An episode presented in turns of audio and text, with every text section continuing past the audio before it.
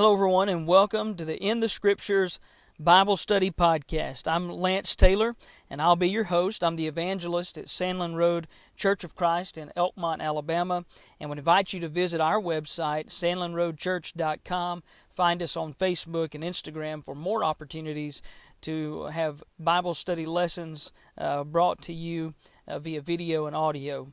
This In the Scriptures Bible Study Podcast is designed to be encouraging the opening of the Bible to personally examine the Scriptures, finding Christian answers for daily life, and helping equip individuals to better share God's Word. I've been away from you for a couple of weeks without presenting a new lesson to you as we've welcomed uh, our newest addition to our family, our little baby girl, on November the 3rd. Uh, but looking forward to getting back to releasing these episodes as we are uh, working through the scriptures currently and looking at overviews of Old Testament books at this moment. And last time we looked at the book of Numbers, the fourth book in the Bible. And today I want us to look at the book of Deuteronomy. This is the fifth book of the Old Testament. It's the last of the books of the Pentateuch, or the original law of Moses. And uh, ultimately, Deuteronomy is going to continue to tell the history of the people of Israel. I'll be using as a guide for some of our overview today a book by Brother David Dan titled Overview of the Bible. This is part one that covers Genesis through Second Kings. I'll be using it uh, to kind of guide us through what we talk about today. I would encourage you to maybe look up uh, that book as well if you'd like to delve into this study even more. But when thinking about the book of Deuteronomy, it really does bridge a gap uh, between some of the earlier events in Israel's history prior to going into the land of Canaan, and then ultimately what will happen as the children of Israel prepare to settle in the land of Canaan. And uh, as it follows this history from the time of the Exodus to the edge of the promised land, uh, it shows how God's people were being prepared to go into this promised land. And so it's a very interesting read. It's also uh, an interesting read because of where it falls in the life of Moses. Moses has become this great leader of the people of Israel by this point in time, and uh, it really seems that he's giving farewell speeches to the people of Israel. Uh, in the book of De- Deuteronomy, and I'll have more to say about that as we continue on in this. But uh, thinking about just the title, it's kind of a strange word, Deuteronomy. It, I dare you to try to spell it. It's spelled D E U T E R O N O M Y. And that's, uh, again, not a word we would use every day. Uh, when you go back to the Hebrew Old Testament, uh, it's it's designated by the opening line that's translated these are these wor- these are the words and uh, when the Septuagint version of the Old Testament was written, uh, the translators gave the book a Greek title. And the Greek title is where this Deuteronomy word actually comes from. And uh, the, the Greek title that was used meant second law. Second law. And it was emphasizing that the book contained what is largely a copy or a repeat of the law of Moses as it's presented in Exodus and also in Leviticus and some in Numbers. And so then the Greek name for the book was converted to Latin and then to English, and so now the English word uh, that went back to that original second law uh, Greek word is Deuteronomy. And so Deuteronomy represents what we would call the repetition of the law or uh, a repeat of the law of Moses. Jewish teachers of the law have also uh, been known to refer to the book of Deuteronomy as, quote, repetition of the law, or, quote unquote, the book of admonitions. And so it, it really, just to kind of sum all that up, Deuteronomy is going to repeat the law of Moses in many ways in somewhat of a speech form coming from Moses to the people. And that brings us to who the author is. The book states that it contains the words which Moses spoke to Israel as the people prepared to enter the land of Canaan. In Deuteronomy 1 1, 5, chapter 4, verse 44, chapter 29, verse 1. And then the rest of the Old Testament attributes uh, what's written in the book of Deuteronomy to Moses as well. One interesting thing about this, though, is that the final chapter of Deuteronomy, chapter 34, contains the events of Moses' death. And so you must uh, kind of understand that someone besides Moses had uh, an involvement in this to write the events surrounding his death, uh, we must suppose. And because of that, if you're interested in dates of when things were written, uh, with this originating in the land of Moab as they've ended their 40 years of wandering in the wilderness just before going into the land of Canaan, and right around the time of Moses' death, uh, the book must have been written, according to scholars, around 1406 BC. Let's talk about the purposes of Deuteronomy. Talked a little bit about what's in Deuteronomy, who wrote it, but what about the purpose? For the purpose of history, uh, Israel's history during the year, years from the wilderness as they had left Mount Sinai into the plains of Moab is covered in Deuteronomy chapter 1 through 4. And the renewing of the covenant that God made with the fathers uh, in chapter 5, in the first few verses, is referenced there. Deuteronomy reiterates the covenant that God made with Israel at Mount Sinai, but ultimately expands and applies it to this new generation uh, that's getting ready to enter the promised land. Remember, the wandering in the wilderness uh, was a punishment that God placed upon the people of Israel as they had come out of the land of Egypt because of their rebellion, because of the hardness of their hearts, their unbelief, if you will, their disobedience. Uh, there was a generation that would die in the wilderness during that 40 years of wandering. And so it's this new generation that now God is renewing this covenant with in the book of Deuteronomy. Moses is about to die, and, and so it's important uh, that God is going to reveal to him how this needs to be handed over to this next generation and even to the next leader of Israel, which would be Joshua. And remember, Moses himself had stumbled and made a mistake, and because of that, was not going to be allowed to go into the land of Canaan. He was old in age when they reached the edge of the promised land, but ultimately it was God's decision not to allow him to be the one to lead the people into the promised land. There's a doctrinal, a teaching purpose, obviously, in the book, as it's teaching uh, God's people the instructions, the laws, the covenants that they needed to obey and follow and keep to live as His people in the land that He's going to give them.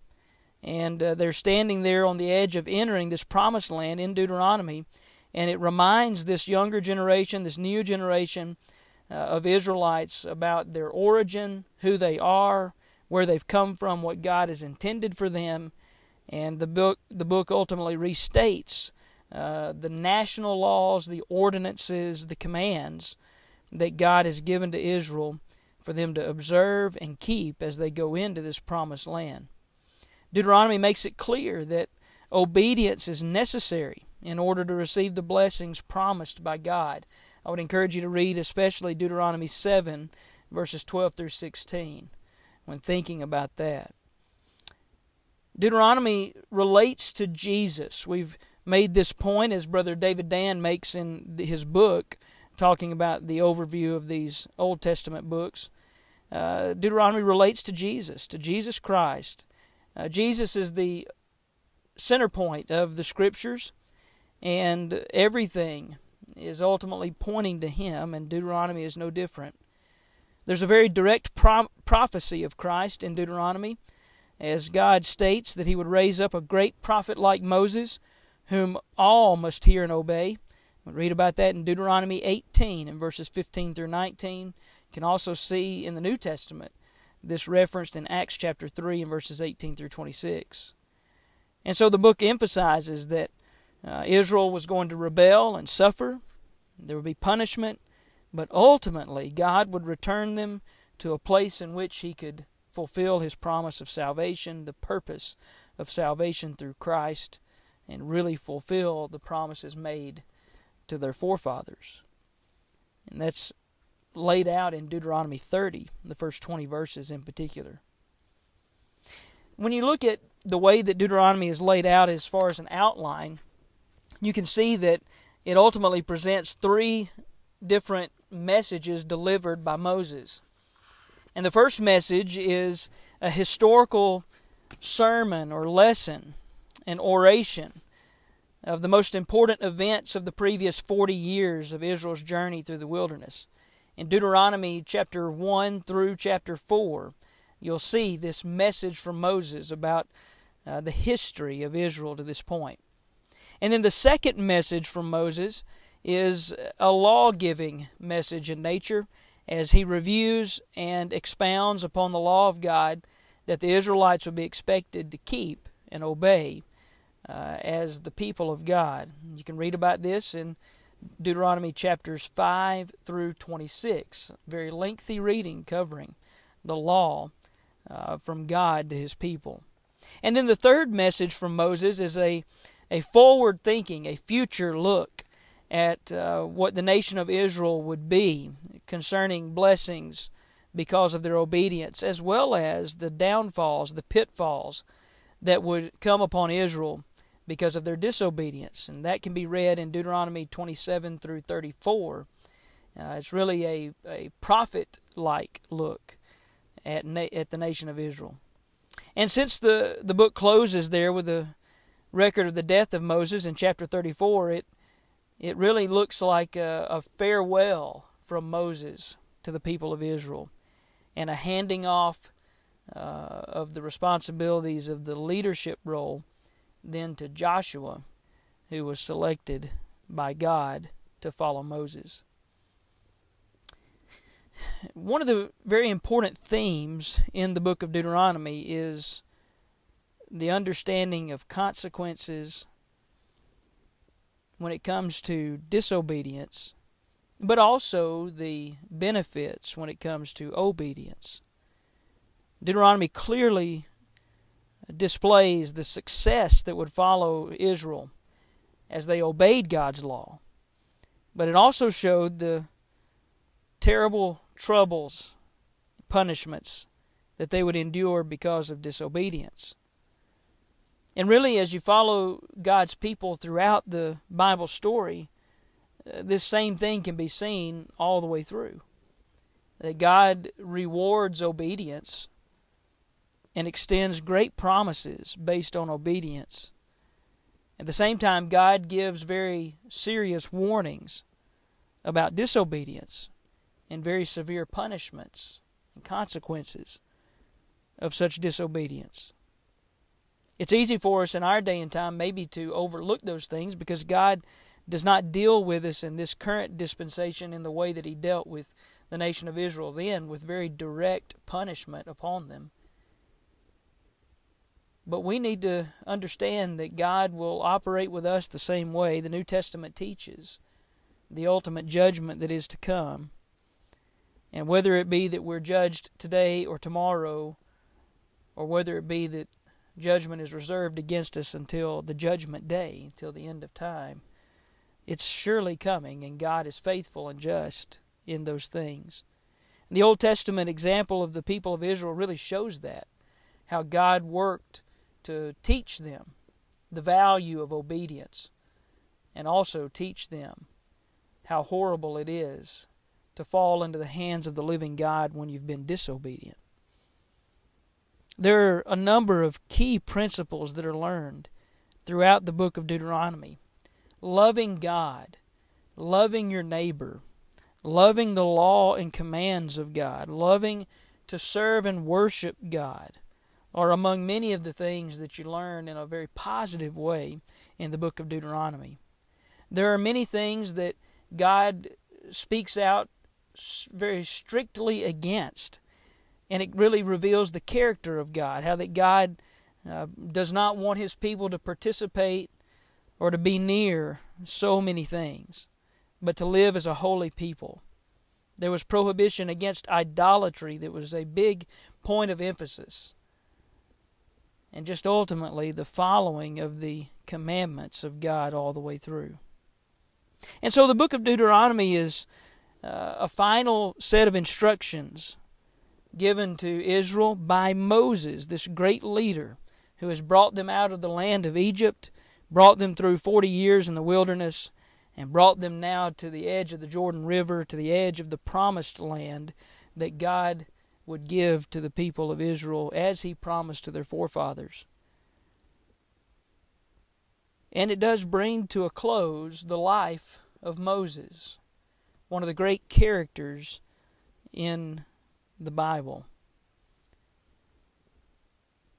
It also introduces one of the great characters in the Bible, and that's Joshua. And I really encourage you to read Deuteronomy 31 uh, through 34 and then go right into reading Joshua chapter 1 and 2 to introduce yourself to the great character Joshua, who goes from being Moses' assistant to being a commander in the Lord's army to then being the head leader taking the place of Moses upon his death. Deuteronomy.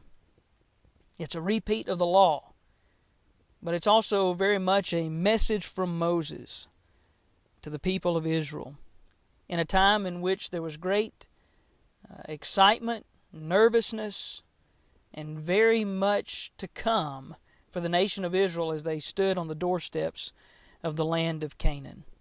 Isn't it great to go through the scriptures? You know, I've just given you a summary of the overview, but this right here would hopefully better prepare you now to open up Deuteronomy for yourself and read the scriptures themselves to see the story of God's people through the eyes of Moses, the great leader, as he speaks to them through Deuteronomy. God speaks to us through His Word. I want to encourage you to stay in the Scriptures uh, to keep increasing your own faith and your ability to share God's Word with others. Look forward to sharing another episode with you soon, and until then, keep your Bible open and stay in the Scriptures.